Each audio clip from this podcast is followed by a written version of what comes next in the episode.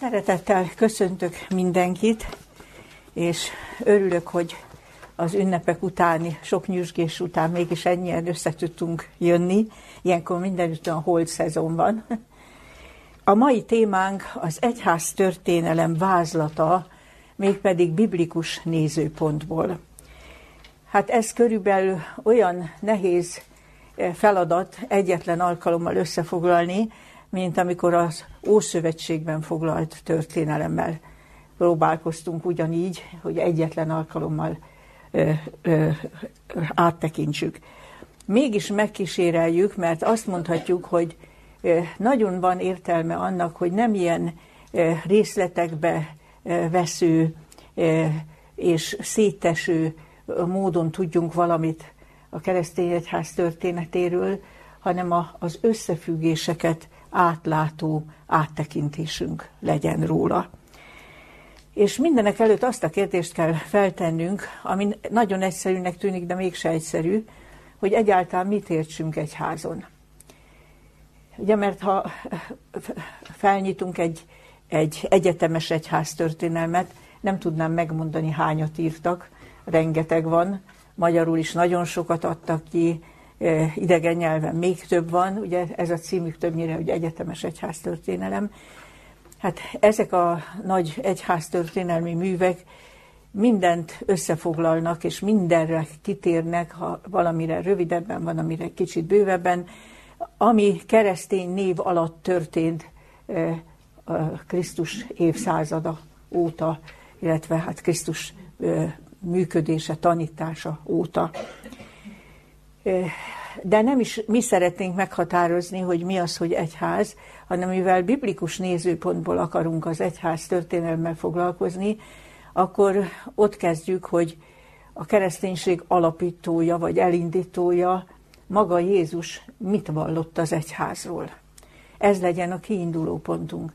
És mindjárt látni fogjuk, hogy ez kicsit különbözni fog, így nem, nem olyan egyet, egyetemes egyház történelmet fogunk áttekinteni, mint a nagy művek, mert ez, a, ahogyan Jézus meghatározta az egyház fogalmát, leszűkíti, hogy mi az, amit áttekintsünk, mit eh, nevezett ő egyháznak.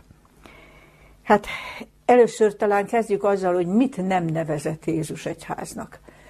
A hegyi beszédben van egy híres mondat, ez Máté evangélium a 7. fejezetének a 21. versében található. Ez válaszol arra a kérdésre, hogy mit nem tekint Jézus egyházának, illetve kiket nem tekint. Nem mindenki, aki ezt mondja nékem, Uram, Uram, megy be a mennyek országára, országába, hanem aki cselekszi az én mennyei atyám akaratát. Tehát Jézus legelőször kijelenti, hogy nem mindenki számít egyháznak, aki az ő nevére hivatkozik, aki neki azt mondja, hogy Uram, Uram, és mindjárt van itt egy pozitív meghatározás is, hanem aki cselekszi az én mennyei atyám akaratát.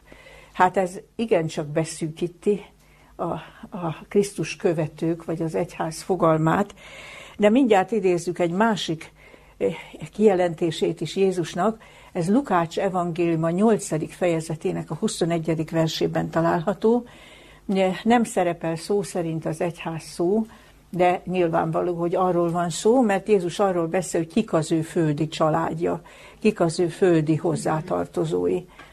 E, nagyon egyszerűen így fogalmazta meg, akik Isten beszédét hallgatják és megtartják, azok nekem fitestvérem, nőtestvérem, apám és anyám.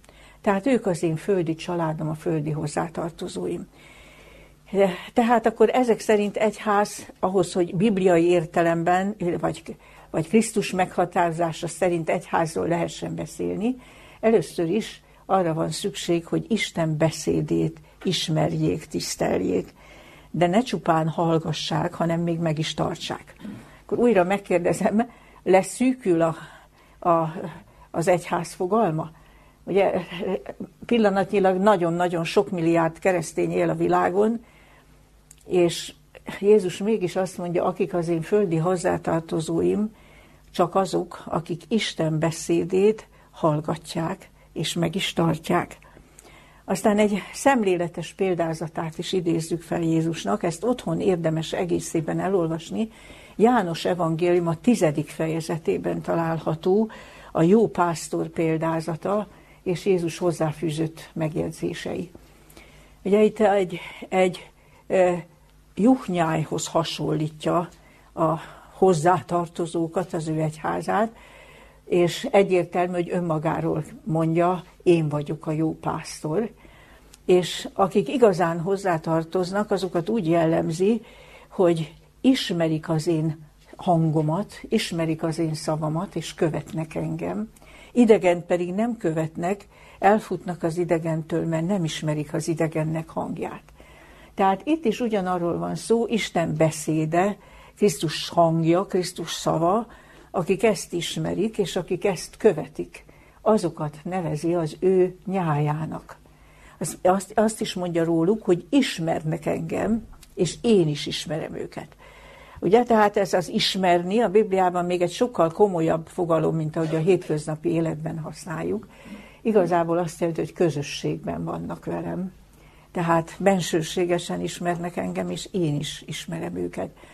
És Jézus itt elég szigorú hasonlattal világítja meg azt, hogy az sem mindenki az ő egyházának a, a lelki pásztora, vagy ige hirdetője, aki az ő nevére hivatkozik, mert azt mondta a hasonlatban, hogy az ő juhnyájához jönnek olyan, olyanok, akik közül egyesek tolvajok, rablók, mások pedig béresek, akik nem, nem vigyáznak a nyájra. E, ha jön a farkas, ott hagyják, nem védelmezik a nyájat, mert csak béresek. És mások pedig így mondta, hogy lopnak, ölnek, rabolnak az ő aklában. Tehát nagyon egyértelműen arról szólt Jézus, hogy nem lesz sima az őt követőknek a története, de bátorítóan mondta, hogy azok, akik az ő hangját ismerik, azok mindig legelőtt találnak, azok biztonságban ki és bejárnak, és így mondta, hogy azokat senki nem ragadja az én kez, ki az én kezemből. Most az, ez tehát a kiinduló pontunk, hogy biblikus nézőpontból foglalkozzunk az egyház történetével, és van még egy segítség, még talán előzőleg azt is megemlítem, hogy a Jézus nevezetes főpapi imája János evangélium a 17. fejezete, ezt is érdemes otthon elolvasni, ez is Jézus egyház fogalmát tükrözi. Mert olyanokról beszél, akik az ő beszédét befogadták, megint itt az Isten beszéde, akik igazán elhitték, hogy Isten küldte őt a világra, eh, akikről azt mondja, hogy nem azt kérem, hogy vedd ki a világból, de őrizd meg a gonosztól, és szenteld meg a te igéddel, a te igéd igazság, és hangsúlyosan mondja, én ezekért könyörgök, hogy egyek legyenek, mint mi. Tehát itt is megszűkíti az egyháznak a fogalmát, és hogy hogy kikért imádkozik ők, hogy egyek legyenek. E, nem csak abban a nemzedékben, hanem így mondta ezután is mindazok, akik, a, akik az apostolok beszédére, az én tanítványaim beszédére is majd hisznek én bennem. De egy további segítséget is kaphatunk, amikor biblikus nézőpontból akarjuk megismerni az egyház történetét, ez pedig a jelenések könyvében foglalt profétikus egyház történelem.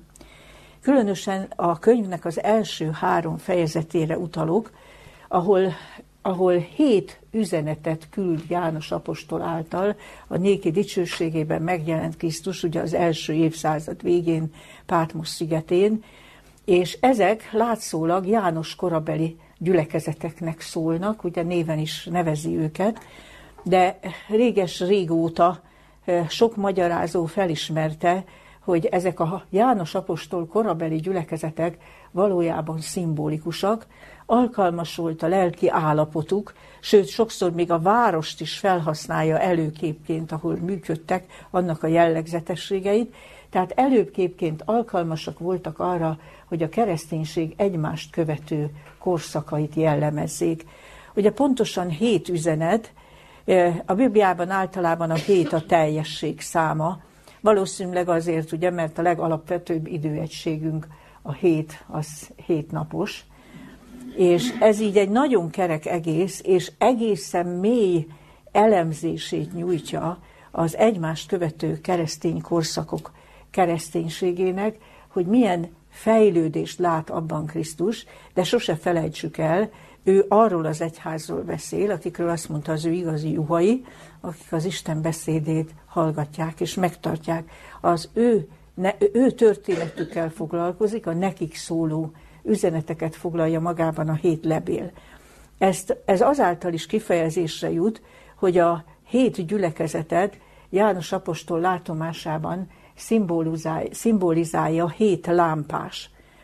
És ez emlékeztet az Ószövetségi Szentély első részében lévő hét lámpásra, hétkarú lámpásra, amelyben mindig égni kellett ugye a, a tiszta, különleges olajnak, és ezek a lámpások jelképezték a, a Krisztus népét, amennyiben a világosságot Krisztustól veszik.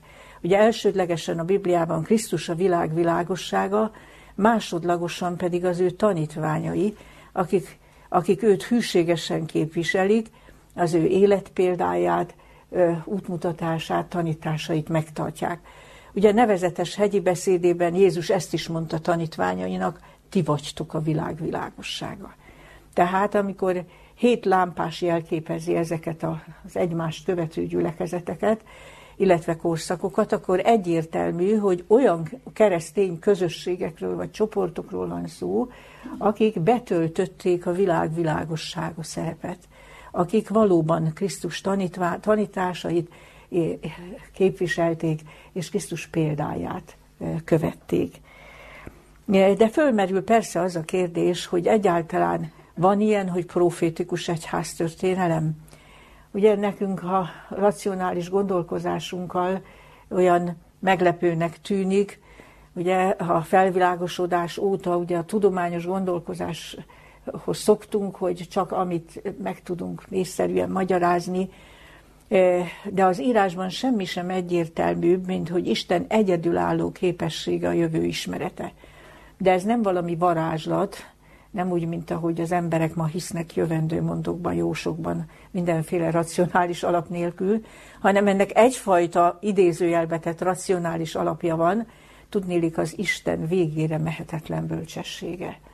Tehát azt így fogalmaz Isten Ézsaiás könyvében, ő a kezdetből meg tudja jelenteni a véget. Azért, mert végére mehetetlen a bölcsessége, tud következtetni a, az embereknek még a szabad választásaira is, meg arra is, hogy emberek egymásra hogy hatnak, és együttesen a szabad választásaikkal mit alakítanak ki, és emellett pontosan tudja a maga gondolatait és a maga terveit is, és a kettőt hogy szövi össze, annélkül, hogy az emberi szabad választást sérteni. Tehát ezt nagyon erősen hangsúlyozza a Biblia, hogy Isten rendelkezik a a jövőbe látás, a jövő ismeretének a képességével. Ezért olvasunk e, Ézsaiás könyvében ilyen igéket is, hogy e, e, ha a bálványok istenek, akkor bizonyítsák az Isten voltukat azzal, hogy meg tudják jelenteni a közeli és a távoli jövőt. Meg Isten felszólítja az, a, a, az embereket, kérdezzétek meg a jövendőt tőlem mint aki az egyedüli megbízható forrás erre a végére mehetetlen bölcsességénél fogva. Akkor nézzük tehát jelenések könyve második és harmadik fejezete alapján, ahol a hét üzenetet találjuk, hogy hogyan lehet nagyon röviden áttekinteni mondjuk így a hívő keresztény egyház, a hívő keresztény közösségek történetét mindjárt az első üzenet, aminek előképe a korabeli efézusi gyülekezet, ebben az első üzenetben egy méltatást olvasunk az első keresztény korszakról, és ezt idézem is, tehát jelenések könyve második fejezetéből a második és harmadik verset. Ezt üzeni Krisztus e korszak keresztényeinek. Tudom a te dolgaidat, és a te fáradtságodat és tűrésedet, és hogy a gonoszokat nem szenvedheted, és megkísértetted azokat, akik apostoloknak mondják magukat, holott nem azok, és hazugoknak találtad őket. És terhet viseltél, és béketűrő vagy, és az én nevemért fáradoztál, és nem fáradtál el. Ugye megdicséri Jézus a fáradozásukat, és azt, hogy nem fáradtak el. Ez különösképpen a missziós buzgalmukra vonatkozik.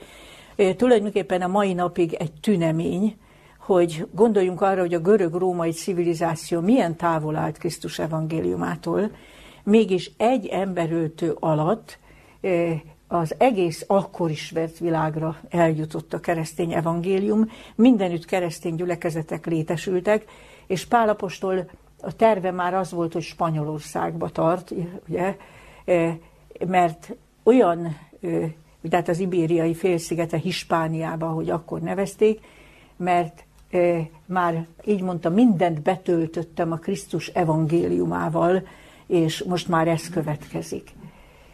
Tehát ez, ez egy megfoghatatlan csoda, akkor, amikor nem, volt, nem voltak iratok, nem volt olyan útrendszer, jogvédelem pedig a legkevésbé sem, hiszen ezért emlegeti a tűrésüket is, mert az üldözések is, ha nem is voltak folyamatosak, de felfellobbantak, részben a zsidóság részéről, a zsidó zsinagógákból indultak ki ezek, másrészt pedig a római birodalom is kezdte felfedezni a keresztényeket, és összeegyeztethetetlennek tartani a maga rendszerével, és az egy két üldözési hullám, amely minden keresztényt nem érintett, de már az első században is volt Néró és Domicián császár idején. És azt gondolnánk, hogy csupa pozitívumot mondani az apostoli korszak kereszténységéről, eh, mert valóban még azt is kiemeli, hogy ez teljesen egységes volt, de nem azért, mert ne jelentek volna meg tévtanító irányzatok.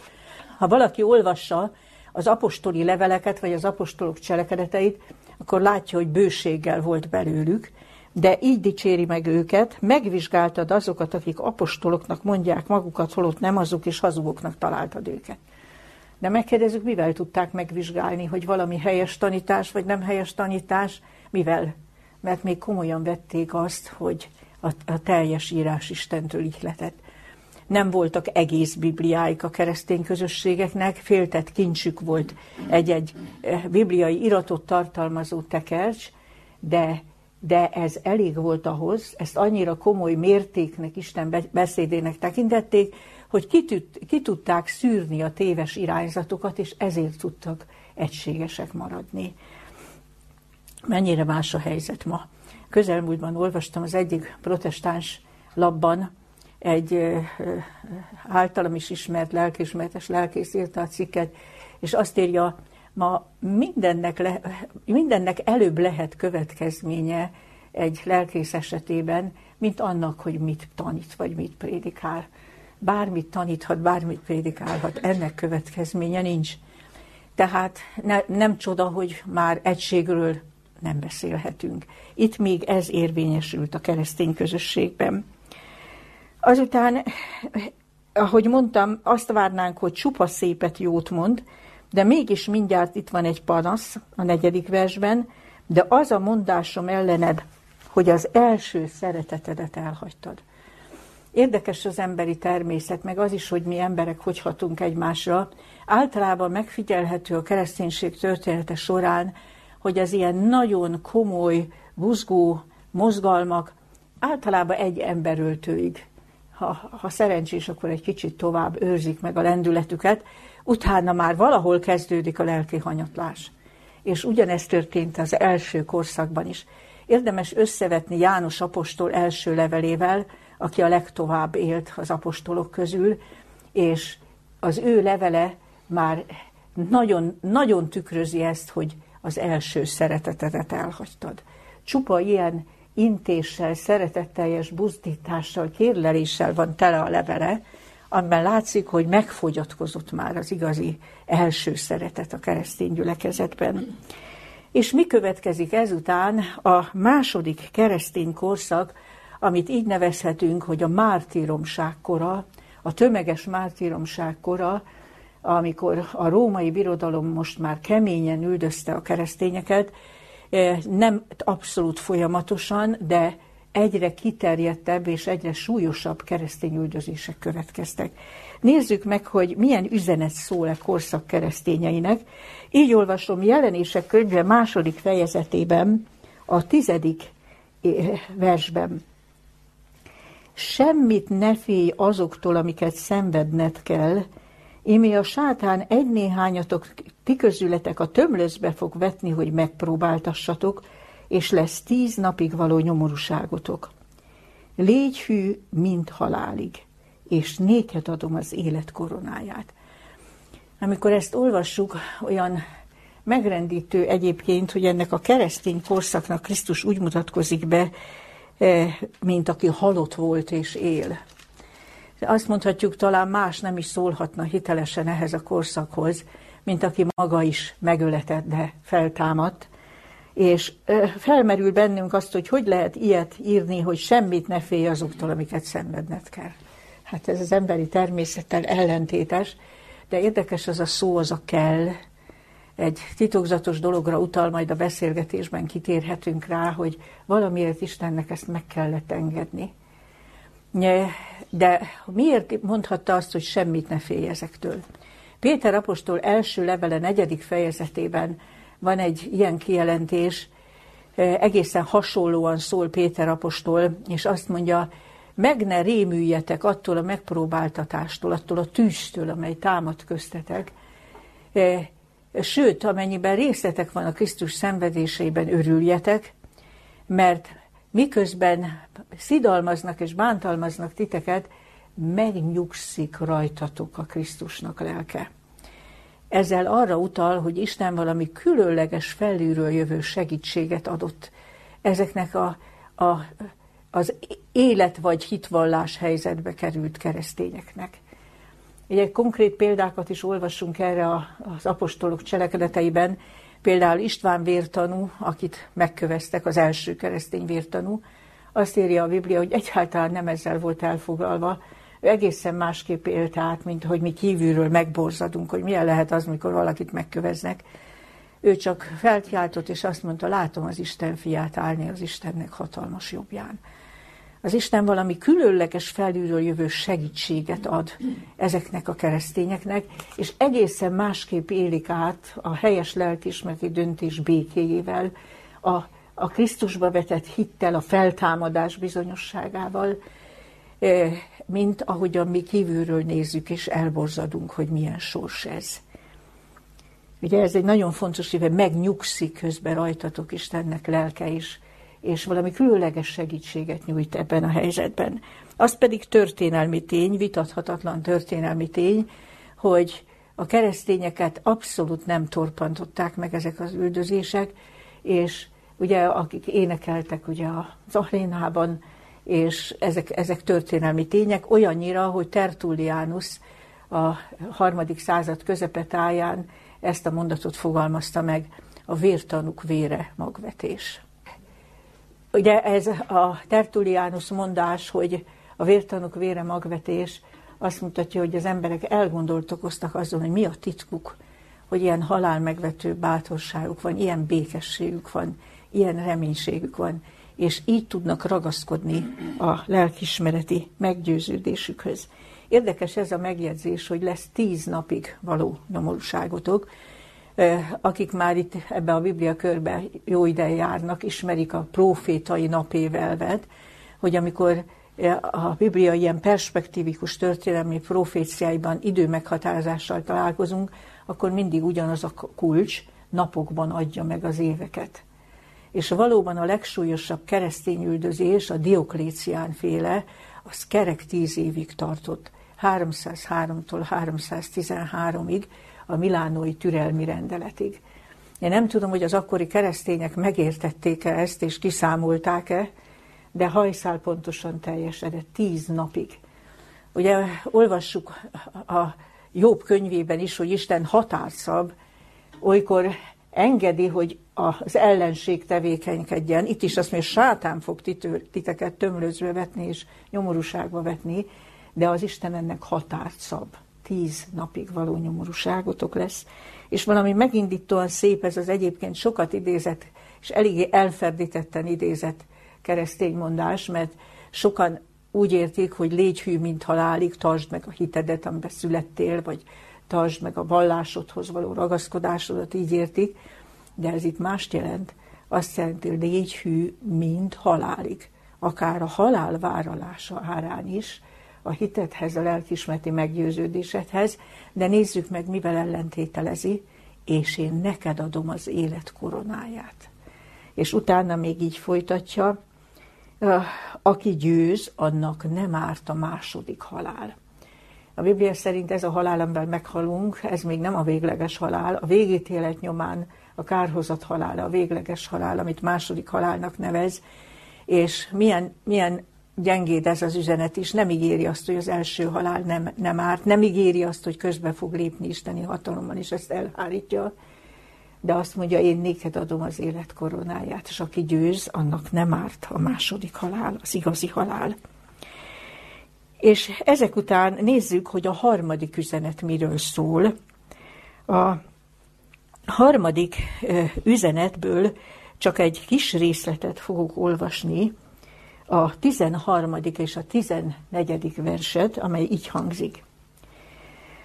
Tudom a te dolgaidat, és hogy hol laksz, ahol a sátán királyi széke van, és az én nevemet megtartod, és az én hitemet nem tagadtad meg. Antipásznak az én hű bizonyságomnak napjaiban sem. De van valami kevés panaszom ellened.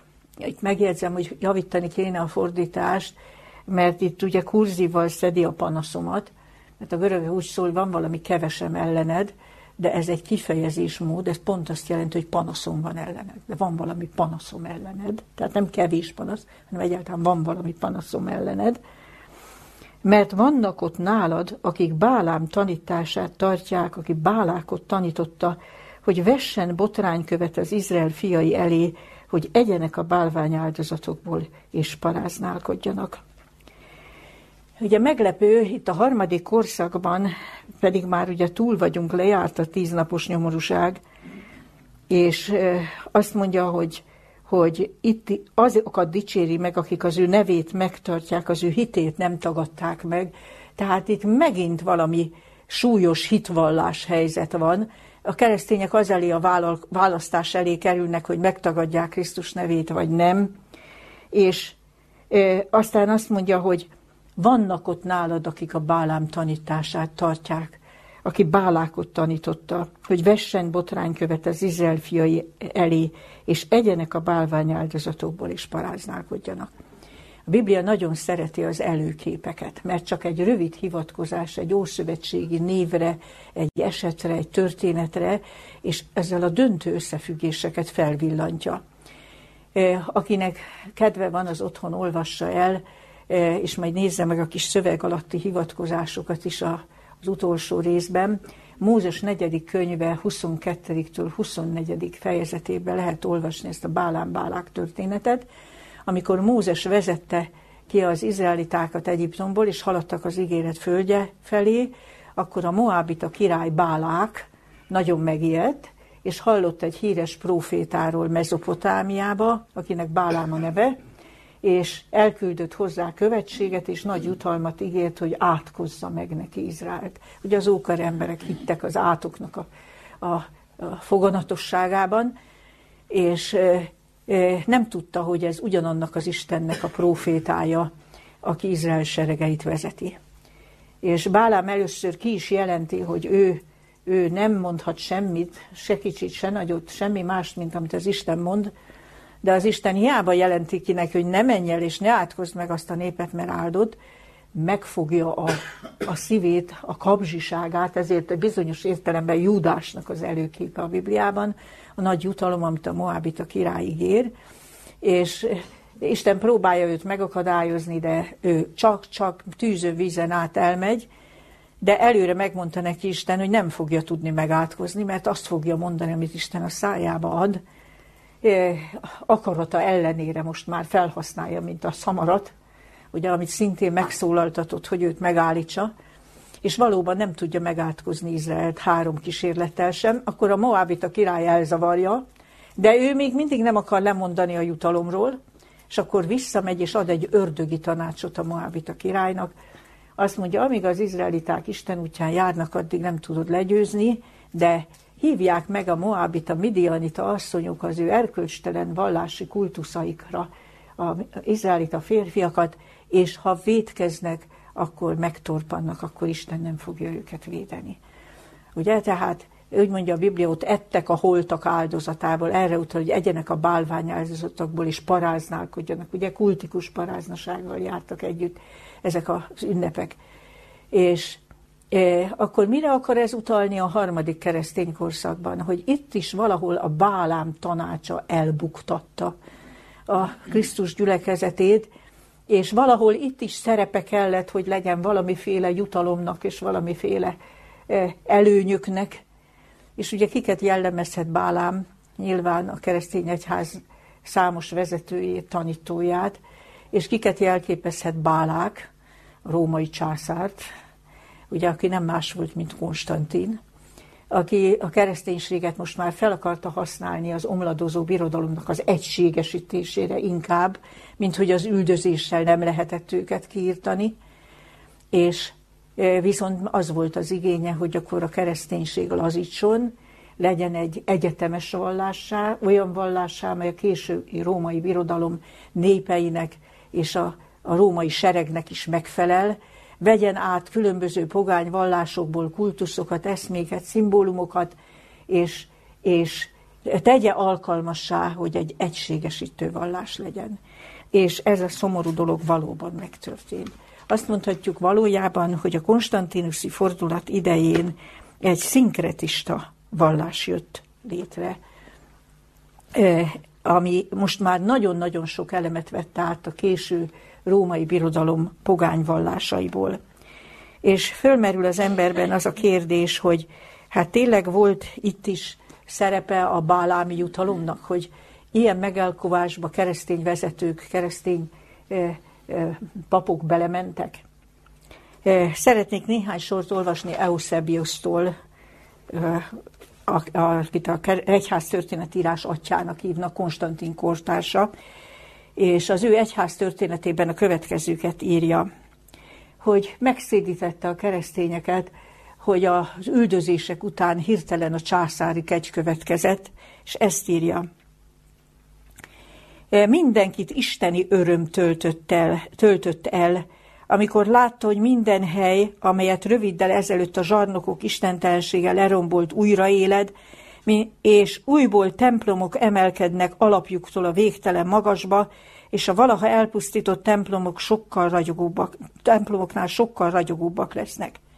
Most figyeljünk, de a legfőbb császárok is egyre növelték és erősítették a keresztények javára hozott szüntelen törvényeikkel Istennek nekünk juttatott nagy kegyét. Sőt, a püspökök személyesen is kaptak állandóan császári leveleket, kitüntetéseket és pénzadományokat. Azért teli találat ez a bálámi hasonlat. Itt is szerepe volt a jutalomnak abban, hogy ez a megalkuvás bekövetkezett. Szeretném megemlíteni, hogy egyébként nem egyformán ítélik meg a konstantiniszi korszakot az egyháztörténészek és a keresztények általában. Vannak, akik úgy gondolják, hogy itt nyíltak meg a kereszténység nagy lehetőségei, hiszen ugye a császári támogatásban részesült anyagilag és minden vonatkozásban. A Biblia viszont azt jelképesen paráznaságnak nevezi, a, Krisztus iránti házasságtörésnek, ha az ő egyháza a Krisztus helyett a világi hatalomra támaszkodik. A kérdés valójában nagyon egyszerű. Én így szoktam feltenni a kérdést, létezik-e tiszta a politika? Erre mindenki csóválni fog, szokta a fejét nagy meggyőződéssel, hogy olyan még nem volt a történelemben, és nem is lesz, hogy tiszta politika. Akkor már csak egy kérdés következik, hogy a Krisztus egyháza maradhat-e tiszta, ha szövetkezik a világi hatalommal, ha politikai alkukba és szövetségekbe lép bele, egyértelmű, hogy a válasz szintén csak nemleges. Tehát a biblikus szemlélet szerint azok gondolkodnak helyesen, akik úgy látják, hogy a konstantiniszi fordulatnál nem nagyszerű perspektívák nyíltak meg a kereszténység számára, hanem ellenkezőleg egy gyászos bukás, megalkuvás történt. És nézzük utána a negyedik keresztény korszakot, ez egy nagyon hosszú korszak, az egész középkort magában foglalja, és szeretném olvasni a negyedik üzenetből ezt a néhány sort. Így olvasom a 20. versben. De van valami panaszom ellened, mert megengeded az asszonynak Jézabelnek, aki magát profétának mondja, hogy tanítson, és elhitesse az én szolgáimat, hogy paráználkodjanak, és a bálványáldozatokból egyenek. És utána egy kicsit ott derül fel a kép, amikor az, beszél azokról, akiknél nincsen ez a Jézabel tudománya, a maradékhoz szól, a hívő maradékhoz, és azt mondja nékik a 25. versben, nem, még a 24. végén és a 25-ben, nem vetek rátok más terhet, hanem ami nálatok van, azt tartsátok meg addig, amíg eljövök. Megint egy előkép, Jézabel. Az időszámítás előtti 8. században Akháb izraelita királynak a felesége volt, Szidoni pogár királylány volt, egy rendkívül kihívó viselkedésű valaki, aki teljesen újat köré csavarta a királyt, ő gyakorolta valójában a királyi hatalmat, ő igazgatta a királyt is, és át akarta állítani Izraelnek a vallását Baál és Astarte kultuszra, és az Isten profétáit halálra üldözte és kerestette. Megint azt mondhatjuk, az elejkép tökéletes. Ugye a középkorban halálos üldözés kísérte, most nem sokkal hosszabb ideig, és semmivel se kevésbé kegyetlenül, mint a római birodalom idején, azokat, akik, akik ragaszkodtak az eredeti kereszténységhez, a biblikus kereszténységhez, és tényleg annyi minden szövődött bele a, a, a keresztény vallás gyakorlatában, ami messze távol volt az eredeti Krisztusi evangéliumtól, és ugye azt mondja, hogy profétának mondja magát, tehát vallásos erőről van szó, és az asszony az mindig is egyháznak a szimbóluma az írásban, és a középkorban valóban az egyház irányította és használta a világi hatalmat, és az üldözéseket is ugye a világi hatalom által valósította meg. Ez volt az inkvizíció eljárása, hogy lefolytatja ugye az eljárást, kimondja az ítéletet, és átadja a világi hatalomnak, hogy végrehajtsa az ítéletet. De kik azok, akikről azt mondja, hogy náluk nincs ez a tudomány, és megérti a helyzetüket, és azt mondja, nem, vá- nem kívánok tőletek többet, nem vetek rátok más terhet, ami nálatok van, tartsátok meg, amíg eljövök. És azt is mondja nékik még előzőleg, hogy a te utolsó cselekedetei többek az elsőknél. Ezt még a, a, az elismerésnél, az üzenetnek az elején mondja. Kik lehetnek ezek a keresztények?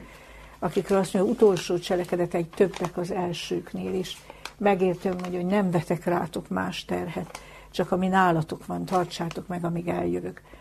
Itt felfedezhetjük ezeket a csodálatos, középkori, hívő, biblikus mozgalmakat. Tényleg azt kell mondanom, hogy csodálatos és ámulatos, és nem túl sok dokumentum van, de azért mégis elégséges ahhoz, hogy bámuljuk őket, és így lehet felsorolni őket sorban, először a baldensek, akik valójában már a konstantinusi fordulat után vonultak föl először Itáliából a Kotti Alpokba, először a Piemonti síkságra, majd a Kotti Alpokba, és egészen a, a 12. század végéig ők képviselték a biblikus kereszténységet, sőt terjesztették életük kockáztatásával és mártíromság árán is egész Európában. Egy pár sort szeretnék csak olvasni Kulcsár Zsuzsak történésztől, ez még a, az előző rendszerben jelent meg, és mégis akkor ugye ez nem volt annyira divatos, de ő se tudja visszafolytani a, a csodálatát, és így ír a valdensekről. A valdens térítők buzgósága, önfeláldozó bátorsága nem ismert akadályt. Télvíz idején folyókat úztak át, úttalan vadonokon hatoltak keresztül, magas hegyeket másztak meg éjszaka, hogy hirdessék hitüket. Csak hamar, most figyeljünk, egész nyugat, dél és közép-európában alakultak valdáns csoportok. Megemlítem Magyarországon is, van egy dokumentum, Mátyás király is valdenseket égettetett meg Budavár falán kívül. Persze ezért nem kell Mátyással haragudni, kora embere volt, ő is követte ugye az egyházi direktívát, de, de tény, hogy Magyarországon is voltak valdensek. Így olvasom tovább. Ezek erkölcseikben, életmódjukban magasan a kor átlagos színvonala felett álltak. Az egyik inkvizitor, aki fáradhatatlanul üldözte őket, ilyen képet rajzol róluk, és idézett. Ezek az eretnekek kiválnak erkölcseikkel és beszédükkel, mert szerények, mértékletesek, öltözetükben kerülnek minden földi hívságot, nem fényűzők, de nem is piszkosak. Kezük munkájával tartják el magukat. Evésben, ivásban mértékletesek. Mindig munkában találod őket. Folyton hol tanítanak, hol tanulnak. Fel lehet ismerni őket beszédük pontosságáról és mértéktartásáról. Kerülik a tréfákat, a rágalmazást, a szabados beszédeket, a hazudozást, az üldözést. Egy, és az volt az egyik jellegzetesség, nem csak az, hogy, hogy bibliai kéziratokat másoltak és fordítottak nemzeti nyelvre, fákja fényél a hideg alpesi völgyekbe, hanem hogy mivel akkor óriási érték volt az Isten beszéde, megtanulták fejből, mert az irataikat elvehették, elégethették, de ha ők megúzták, a fejükben ott maradt az Isten beszéde. A passzaui inkvizitor feljegyzi, hogy talált egy osztrák parasztot, aki jobb könyvét hibátlanul fölmondta elejétől végéig. Pedig az nem kis dolog. Egész, az evangéliumot majdnem minden vallás tudta, az evangéliumokat fejből, a négy evangéliumot, és ezen kívül még különböző bibliai részleteket.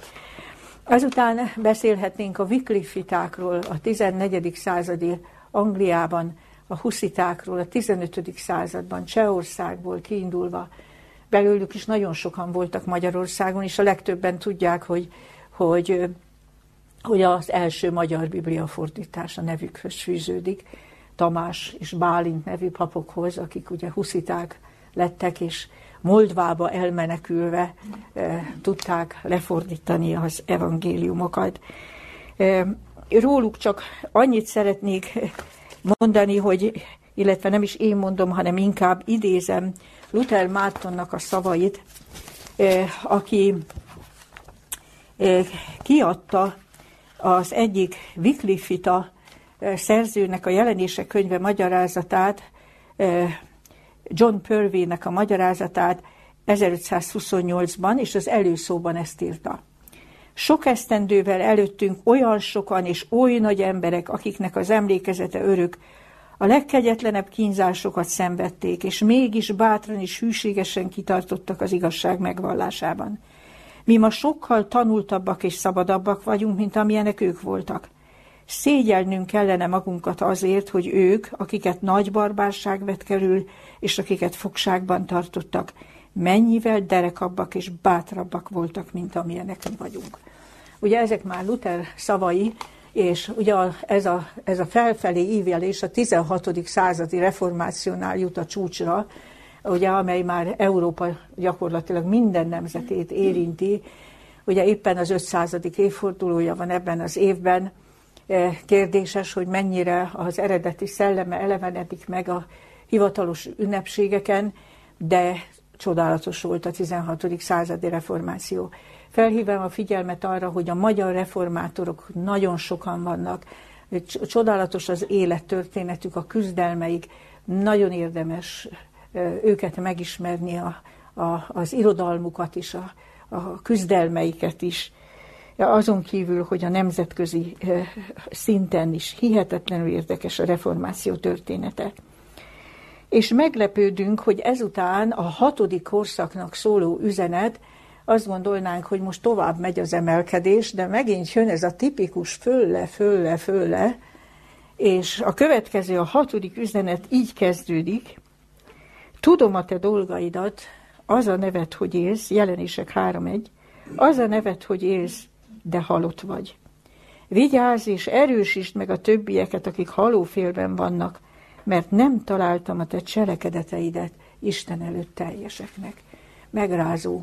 Ez igazából az utóreformáció idejére utal, vagy pontosabban inkább így mondom, a posztreformáció idejére, amikor a nagyon tiszta és, és tényleg sok pozitívumot hatalmas pozitívumokat felmutató 16.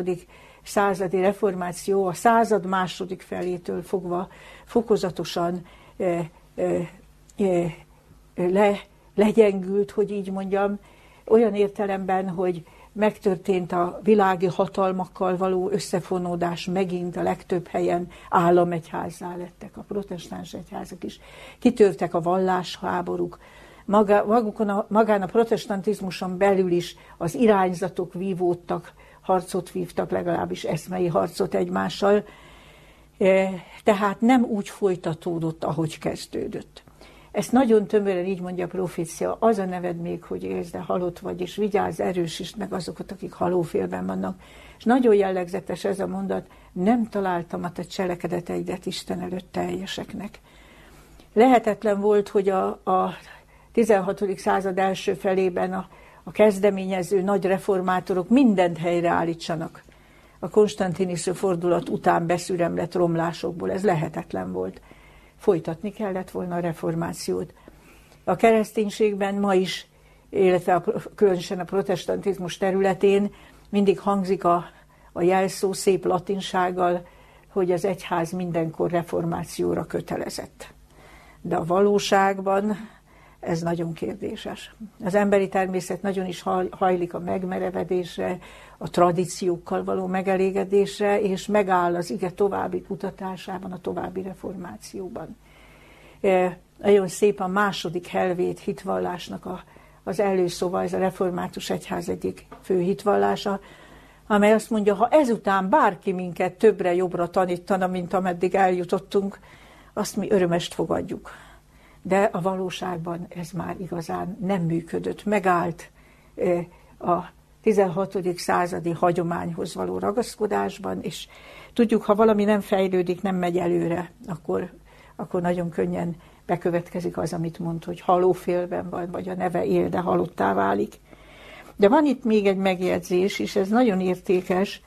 Így olvasom a negyedik versben, de van ebben a korszakban egy kevés név, egy kisebb csoport, azoké, akik nem fertőztették meg ruháikat, és fehérben fognak velem járni, mert méltók arra. Tehát kiemel a korszakból egy kisebbséget, akik azt mondja, hogy ezek nem fertőztették meg magukat semmiféle megalkuvással, ezek fehérben fognak velem járni, mert méltók arra. És nyilván ezek azok, akiket így kiemel, akikből kifejlődik a következő korszak, amely megint fölemelkedés, ahol meglepő módon nincs elmarasztaló szava Krisztusnak, csak elismerése. Ez az úgynevezett filadelfiai eh, gyülekezetnek szóló üzenet, még a név is szimbolikus, a város neve, illetve a gyülekezet neve, azt jelenti testvéri szeretet. Mondhatjuk, ez a 18. század második fele, és a 19. század, amikor a kereszténységben, Európában, Amerikában igen nagy ébredési mozgalmak voltak. Ez nekünk mindig olyan érdekes, hogy mindig a hozzánk közel álló történelmet ismerjük kevésbé. De erről is sok keresztény keveset tud. A 18. század második fele Wesley fivérek Angliában. Micsoda keresztény utóreformációt indítottak el. Aztán a 19. században az induló baptizmus, akkor a, a, a misszióknak a, a százada ez, amikor most már valóban őszinte, önfeláldozó keresztények indultak el Afrikába, Ázsiába, Dél-Amerikába, hogy a Krisztusról szóló evangéliumot képviseljék. Ugye ez könyv, sokaknak eszükbe juthat Livingston Dávid például, és sokan, sokan mások, akik ezt tették. Ez a Biblia társulatoknak a százada. 1812-ben alakult meg a Brit és Külföldi Bibliatársulat. Csodálatos volt, hogy már a 16. században nemzeti nyelvre fordították a Bibliát, sok-sok nemzeti nyelvre nyomtatták, de akkor még ez tömegeknek elérhetetlen volt. De a 19. században a bibliatársulatok, a brit és külföldi, majd az amerikai bibliatársulat, ezek minden lehetséges nyelvre fordították a Bibliát, olcsó kiadásokat, nagy számú kiadásokat produkáltak, és még a terjesztéséről is gondol, gondol, gondoskodtak.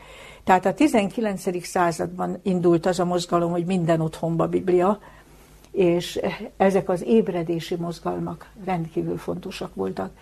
Ugyancsak ez a nagy adventi ébredési mozgalmak ideje. A nagy francia forradalom után ez olyan megrázó volt egész Európában, és olyan esemény sorozatot indított el, hogy sokan kezdték nagyon komolyan kutatni a, a bibliai jövendőléseket, és arra meggyőződésre jutottak, hogy az emberiség a végidő korszakában lépett, és Krisztus eljövetele, megígért visszajövetele közel van. És a filadelfiai üzenetből csak ennyit szeretnék idézni, hogy milyen ígéretet ad nekik Krisztus.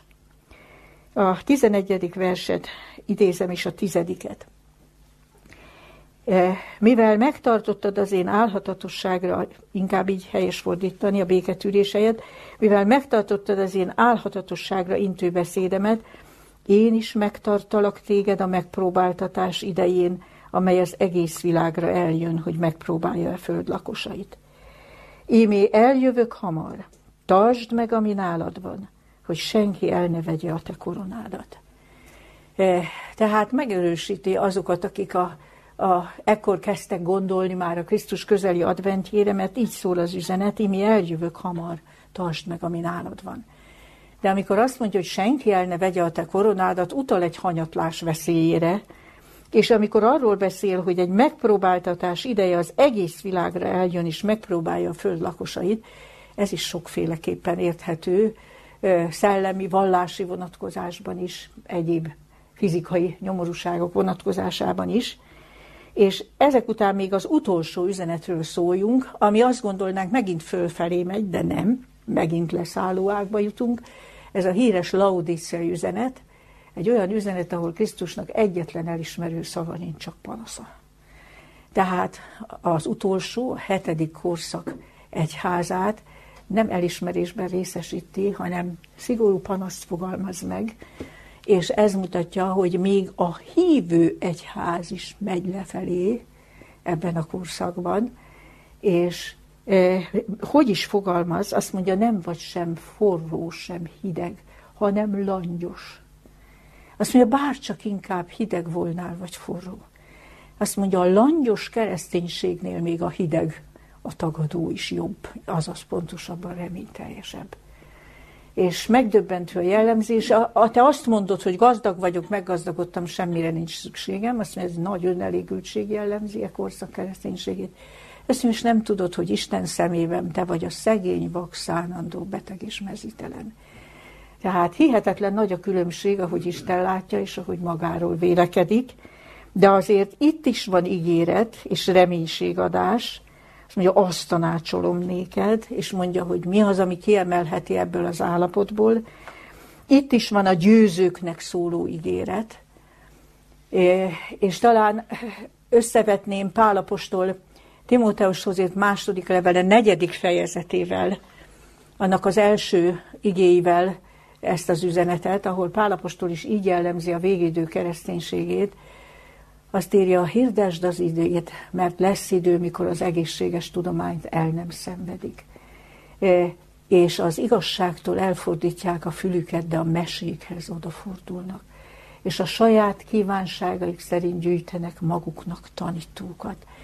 Ugye döbbenetes jellemzése a végidő, az emberi történelem utolsó szakasza kereszténységének, és nagyon-nagyon rá kell ismernünk a valóságára, Ugye azt mondja, hogy az igazságtól elfordítják a főket, de a mesékhez odafordulnak. Ki gondolta volna azt, hogy annyi babonaság, annyi e, vakhit, és annyi egészségtelen vallási irányzat bejöhet újra, ugye a, a 20. században, és hogy annyira jellemző a langyos kereszténység. De szeretném utoljára földeríteni a képet azzal, hogy mindezek ellenére közvetlen Jézus eljövetel előtt kell lenni egy nagy ébredésnek és egy nagy lelki megújulásnak. Miből tudjuk ezt? Jézus azt mondta, hogy mielőtt ő megjelenik, Isten országának ez az evangéliuma, vagyis a hiteles evangélium hirdettetik az egész földön minden népnek, és csak azután jön el a vég. Ézsaiás próféta pedig azt írja a, a könyve második fejezetében, hogy az utolsó időben magasan fog állni az Úrhegye, és özöllenek hozzá a népek, és egymást bíztatják, menjünk, mert az Isten beszéde onnét jön ki. Tehát az Isten beszéde még egyszer lelki hatalom lesz, Egy új reformáció be fog következni az írás ígérete szerint, de egy ilyen nagyon nem kedvező háttéren, hogy langyos kereszténység, hogy önelégült kereszténység, hogy, hogy az igazságtól elfordítják a fülüket, de a mesékhez odafordulnak, és sokféle saját kívánságok szerinti irányzat. Mégis az az Isten, aki azt tudja mondani, hogy sötétségből világosság ragyogjon, megígéri, hogy még egyszer lesz az örökké való evangéliumnak, a hiteles evangéliumnak a megszólalása ezen a világon. Hát én itt szeretném befejezni, ugye most szeretnék mindenkinek a gondolataiba belelátni, hogy sikerült-e egy kicsit összefüggésekben és rövid összképben látni az egészet. Természetesen ez, még egyszer hangsúlyozom, a biblikus nézőpontú egyház történelem. Hát köszönöm szépen a figyelmet. thank you